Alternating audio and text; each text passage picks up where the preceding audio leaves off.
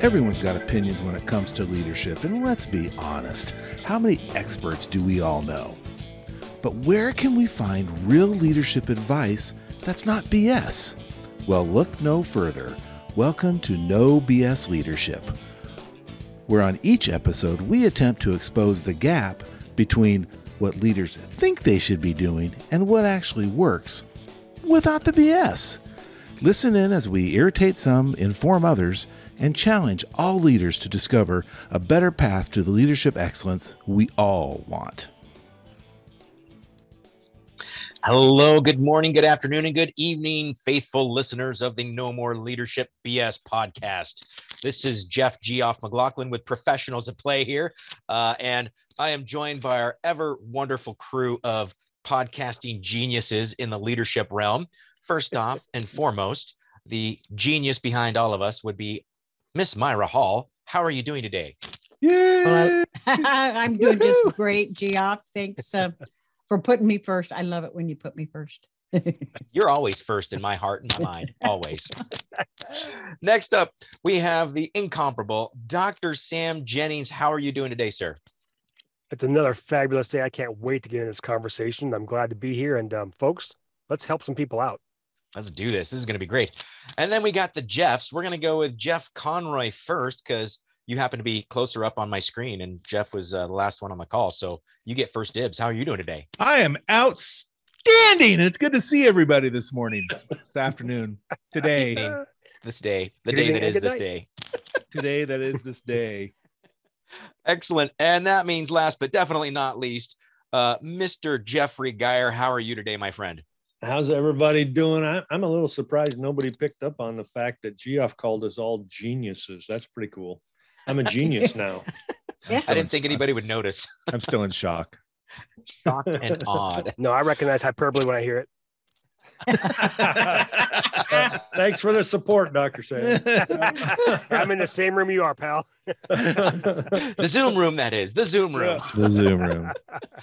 Well, awesome. Well, today uh, we are actually going to continue our conversation on saving a sinking ship.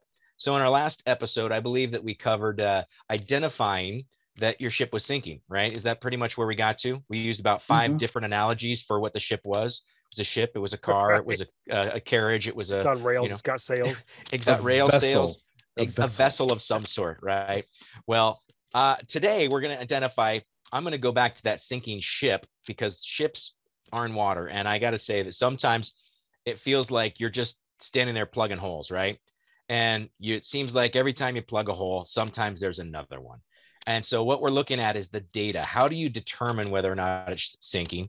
And if it is in fact sinking, what is causing it? Because a lot of times, if you're in a storm, you'll be taking on water, right?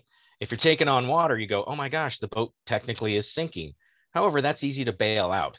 If you got a hole in the ship, that's a different story. And so when we're looking at the the stuff that we're going to look at today, I'm going to ask us to look at it from a people perspective. The people perspective.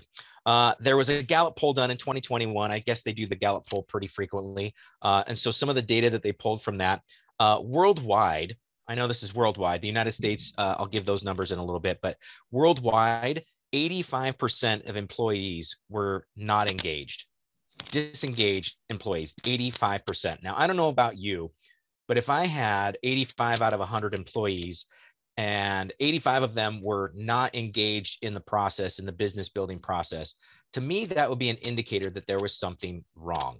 So, uh, that means only 15% of your engagement uh, employees are engaged. Just laughing and We're, be like, we're, wow, we're, we're geniuses and Yeah. Is Captain Obvious. Yeah. Yeah. Captain Obvious. Thank you. New title. I'm going to add that to my, that's going to go on my memoir. Captain Obvious. Thank you, Captain Obvious. Can't even spell Uh, anymore. Right, right. But that's a different story. this is why we have so much fun with what we do. Uh, but the problem then would be this is that if, if our ship is sinking and we've got 85 of our people that don't care, we're going to be sinking a whole lot faster than if we have people that are engaged. Uh, the other interesting fact was that if you have employ a, a good com- company culture, your revenue increased four four percent, uh, four times, four times the normal. So one of the things we discussed last episode was that your company might not be profitable. If your company's not profitable, it's eventually going to go out of business.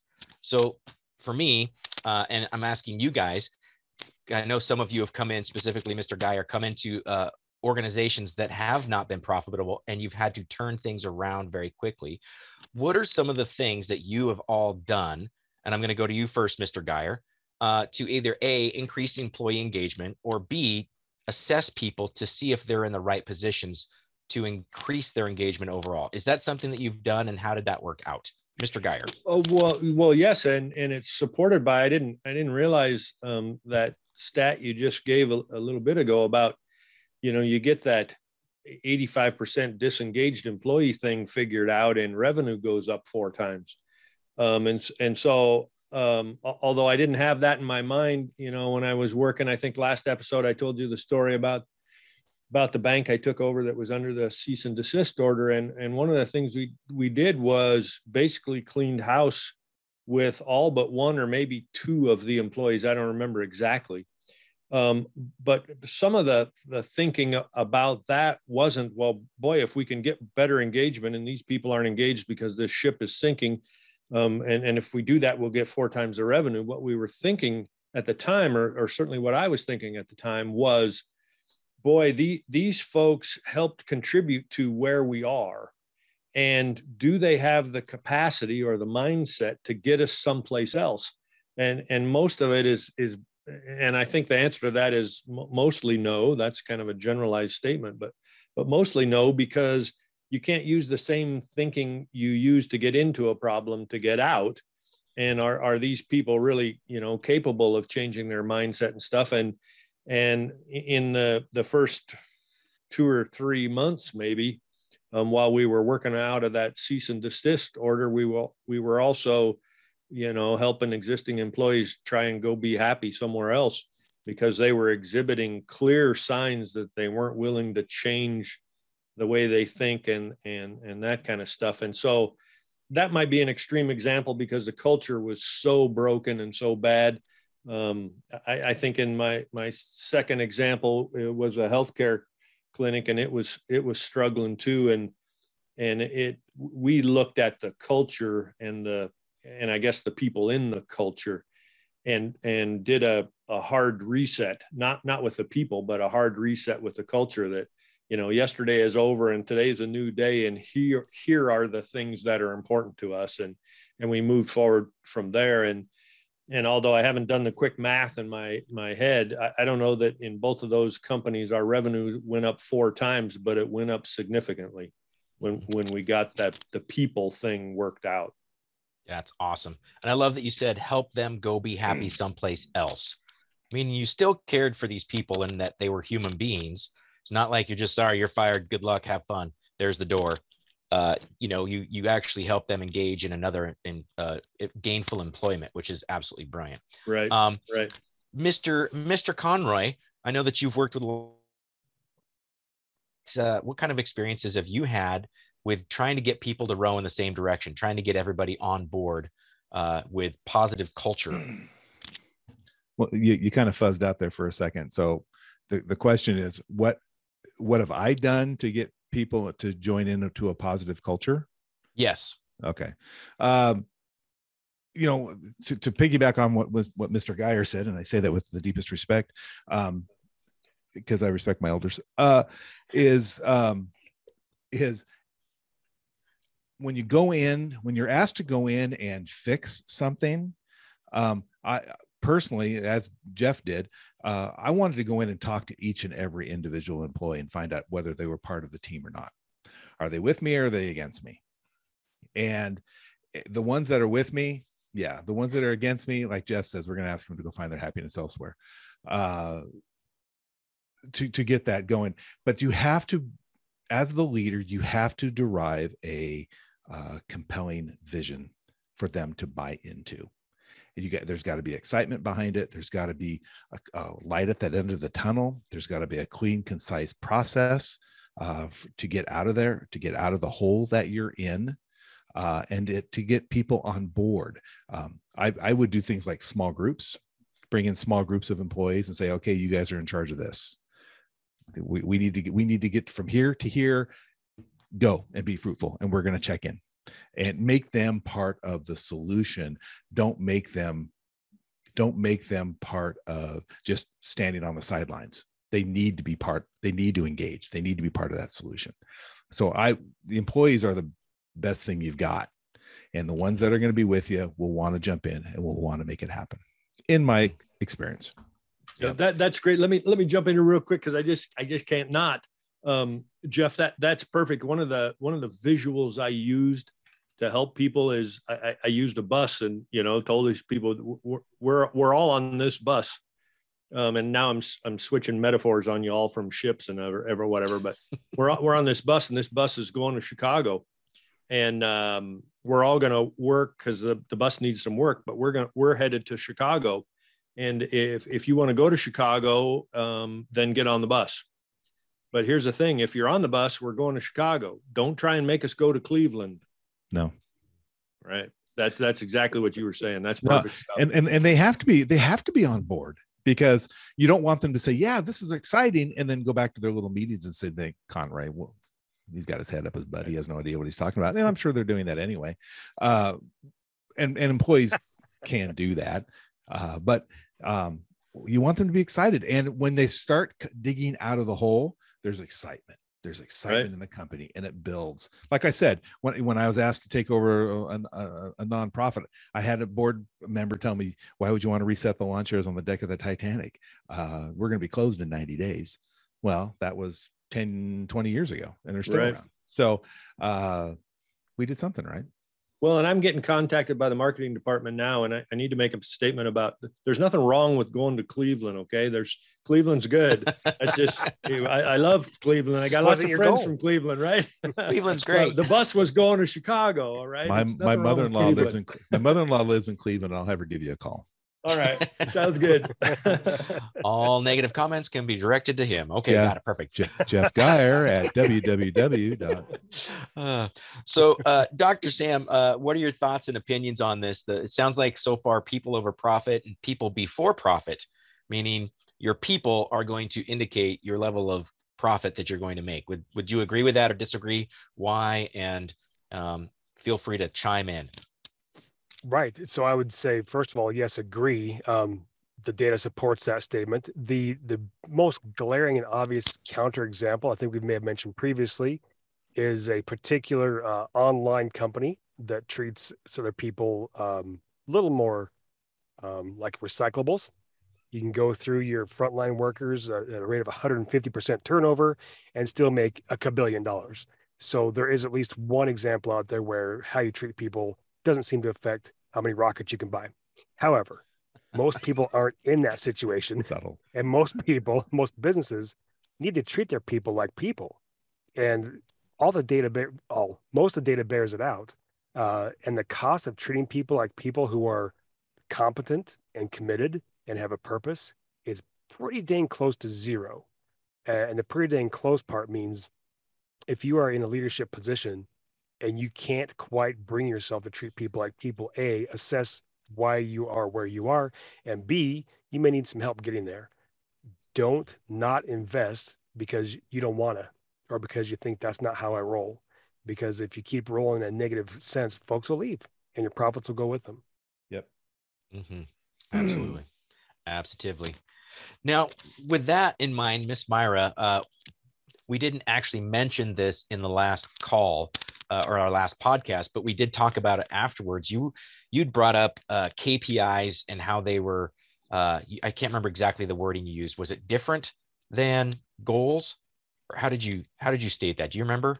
Yeah, well, KPIs people people it's a measurement, very very um, important measurement to keep, but it's not results it's not you look back to last month and did you make your goal? Did you make your your um you know whatever number you were shooting for did you make it? That's in the past. You can't do anything about it. Um, and just to give you a really good example of it in in sales. If you're in sales if you know that if you make 10 calls every day you're going to get at least numerically you're going to get at least one client. So your KPI is did I make 10 calls? That's all you have to worry about. Every day, your KPI is did I make 10 calls? You may not get a client that day, but one day you'll get three and you only made 10 calls. Statistics say that you if you do this, that will happen. So what you're doing is you figure out what cause and effect is what it is. It, what would it take to make a $30,000 profit? What actions would you need to take on a regular basis? Then you keep track of that and you don't have to worry about your goals because it happens. You do, and they're really good measurements for when the market is shifting. Because all of a sudden you'll notice I made 10 calls for weeks straight and I only got two clients. Okay, so the market is shifting. I'm going to have to contact more people. Um, so you adjust your KPI. So it gives you really good insight way before you get the results. And then you're going, and what happens when you get results? Who's the first person that gets a gets a finger in their face? It's uh, seriously. I mean, it's it's usually uh, middle managers is usually who it is, and that's probably not their their fault. But KPIs are so important because it makes everybody accountable for for actions that they can keep track of. Mm-hmm. Does that make sense? Yeah, they're like the habits for success, dependent exactly job dependent, right? And if you can determine what those are for each position, for each person, yeah, success is inevitable looking backwards gives you historical information mm-hmm. looking forward is is you're you're applying that information so it actually you can watch it have an effect. And anybody that's been in sales will be able to tell you if it's a numbers game. It's it's not a game of luck. It's a numbers game. Numbers and skill numbers and skills. Yep. And habits. Awesome. So i'm going to ask you guys it, sounds like it, the people are a very vital, important part of keeping the ship ship shape, ready to go. And if something happens, that if you've got a dedicated crew, that they're going to take the appropriate actions to right the ship, to plug the holes, to bail the water, to get everything out. My question is, what do as leaders, as leaders, um, what are the primary? What do we think are the primary motivators um, for people. Uh, I know that we had uh, looked at, uh, I had read something, and I think that the data has changed a little bit that the number one reason why people leave organizations necessarily wasn't pay, but it was, you know, bad management or it was people. Um, I think, Dr. Sam, we just found some more information on that, that pay is definitely up there, but maybe not the number one reason why people leave mm-hmm. a job. Um, what are some of those reasons? Because I think, do you have some of that information pulled up, Dr. Sam? I, don't have it on my screen, but I do have it in my head because this is um, some of the research I did, plus just some of the, the reading I've done recently. Um, and the question you pose, I, I'd like to maybe not decouple, but articulate some differences. So we've got one pile of data that talks about why people leave a job. And I think your question was about how to get people engaged and moving forward. And those aren't necessarily the same because people can tolerate some level of nonsense, not be fully engaged, and also not leave. So, some ways to get people engaged is to, uh, I'm going to use a squishy word here, empower them. And what that means is make sure they know what their job is, make sure they have the tools to do the job, and let them do it with check ins. And the check ins is, is completely different from micromanagement. As Myra was describing, you know, KPIs, um, if you are on a healthy, consistent cycle of PDCA, plan, do, check, act, then your employees know exactly where they've been and probably where they're headed based on the track record set up. And they won't wait for a full quarter or a full iteration, whatever it is, to say, oh gosh, you didn't hit your goal. But you're checking all along the way to keep the motivation up. So it's not pass fail, it's continuously improve. So that engagement is and empowerment is one piece. Second piece making sure people know how their job has purpose, how it matters to the organization. If they can see themselves in the large scope of things, people tend to engage more effectively and to a higher level than if they just show up, punch their ticket, do their job, punch their ticket, and go home. If you ask somebody about a question, and their answer is, I don't know nothing. I just work here. Watch your culture because those folks Mm-hmm. don't give a flying rat's fender. Yeah. Um, and you're gonna make sure and get them engaged and treat them like people who have brains and have uh, opinions and observations of what's going on around them. Mhm. Wow, that's and that's our, that's that's it for our show today. Thank you very much. Appreciate that, Dr. Sam. Kind of just rolled that all up nicely. scene. And You know, scene. I, I, I was, I was, I remember, uh, I was told once, you know, an employee wants four things. One is they want to feel special, they want to be treated as an individual, they want to be respected, and they want to, they want to be, be made more knowledgeable. And that's, that's the, I've, I've lived by that. That's the four things an employee wants because we, we can have the most diverse workplace as the United Nations. But if people uh, aren't respected, aren't really valued, aren't really involved, not treated with dignity, we've got a great photo op, but we don't have people that are. That's not real inclusion. It's a great photo op. Yeah. So then one of the one of the takeaways there then Conroy, because pay wasn't in that list. I mean, Geoff started out by by saying, you know, um, if this ship is our ship is sinking, um, and we need people to to do different things or work better or harder or smarter or all those things. If we just pay them more, they'll do it. And what you just said was that that's not how you. That's not It. money's a band aid. In, in in my experience, paying people more money, it, it it appeases them for about thirty to sixty days, but Mhm. but but whatever's their beef is or whatever their issue is, still there. It's a band aid. It's it's not a cure. Well, actually, I, I've got a uh, an organization I haven't worked with yet, but I am familiar with as one of my uh, my coaching uh, friends I'm in a group with discussed that the the company and I don't know which one it was. He didn't use names. He was very non-specific.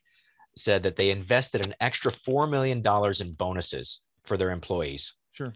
and which I was like, wow, that's great. And it was a company that wasn't necessarily failing, but was having massive amounts of turnover and company culture wasn't great. And so they came in and said, well, if we just give everybody nice big bonuses, this will work. Well, 60 days after the bonuses, 25% of the people had already quit. You, And you have, it's you have, not about you, the money. you have well paid, pissed off people. Yeah. Yeah. I mean, that's essentially what you got. You have well paid, pissed off people. And I, I've, I've had employees that want more money. And I'm like, but mm-hmm. what are you bringing to the table? Right. I, I finally got to that point of if your job description says this, this is what I'm paying for. Now, if you're going above and beyond that, I'll pay more. I mean, it, but if if you're just going to be disgruntled and just be pissed, I I don't want to pay more money for anger. you know. so yeah, you just have I- some well, well paid, pissed off people. I really like the way that um, obviously that Dr. Covey has has lays it out in principle center leadership. I think it explains it very well. There's a hierarchy of needs that you know Maslow's hierarchy of needs, and he puts it in. They want to live, to learn. See, to live, to learn, to no, to live, to love, to learn, to leave a legacy and to live they have to they have to be able to survive Right. they have to be able to survive if you're paying them a wage that they can they can't even afford to go to mcdonald's you know that's that's not going to work That's not what I'm saying though. Yeah what I'm- no what- i and yeah. i and i know yeah that Th- it's just if, if they're making a pretty good wage and then we're just going to give them big old bonus as geoff said Mhm. i mean did they earn Sure. that? Again But- make make me feel special treat me as an individual respect me make me knowledgeable well and the next and the next part of that is it's to love or have a relationship be a mm. always just like you were saying. Yeah. But you can give them all kinds of relationship if you're not paying them a living wage. Yep. So that they can Nah. survive and thrive. Then, and it just goes on up. They, to live, to love, to learn. They want to always constantly improve. Yep. They want to feel like they're worth investing in. And then they uh, to leave a legacy. They want they want to make a difference. I've net, never met one person that didn't want to be successful and and and leave their mark in the world. So I've, and I've heard this phrase forever, and I've never understood where what it is, and I've never been able to find it because it's dependent upon area. But what is a livable wage? I know that's an, that's a that's a different show, but what is a livable wage? I always wanted to pay my people well. I really, I, I mean, I, I wanted Yeah. to pay my people pretty well, but you know, pay them a livable wage. What's a livable wage? Your, your, your, your level of living and my level of living are different. Mhm. Oh, just a little bit. Yeah. Just a little bit. Yeah. I, Yeah. I read someplace that you would need seventy thousand dollars to live in Coeur d'Alene. Uh, uh, that I'd would say be a that's- minimum. That's almost That- close, almost close for barely scraping by. Yeah, and in our area, it, it's like about fifty. Yeah. it's about fifty for a family of four. Mhm. So I, I mean, it is. But you and what is is surviving? I guess it's having a roof over your head and food on your table and a car to drive. Ba- bare minimum. That's and uh, but that's just a, a framework to work in. Correct. You know, what's most important? You have to take care of their physical needs first because if they're not the if they're not surviving, they they've got a family to support. They're going to go someplace Right. else. Yeah. Um, if you have an I'm- opportunity to earn or learn, or earn Right. and learn, learn. yes. Yep. It's go. going to be more fulfilling. There you go. You know, Make me knowledgeable. Yeah. Take give me a skill that I can. You know, Richard Branson said, treat people or give give people the opportunity to learn and grow so that they can go someplace else and be successful, but treat them so well that they never want to leave. Right. You Yeah. Know, which I think that that pretty much is basic human nature. And as a matter of fact, that actually 69% of people, this is again from that 2021 Gallup poll, said that they would work harder if they were appreciated. Yeah. So simple thing, appreciate the people that you, that you have working with you and for you. It's Say not that you. hard. Say Say thank you. I appreciate It's what you're doing. easiest thing to do and the most overlooked thing people do. Absolutely. thank you. Absolutely. Yeah. Yeah. Yeah, that, that's a good point right there. I, I was thinking, how, how do you show appreciation? Well, s- start by saying thank you. Weird. Yeah. That, that, that might that might work.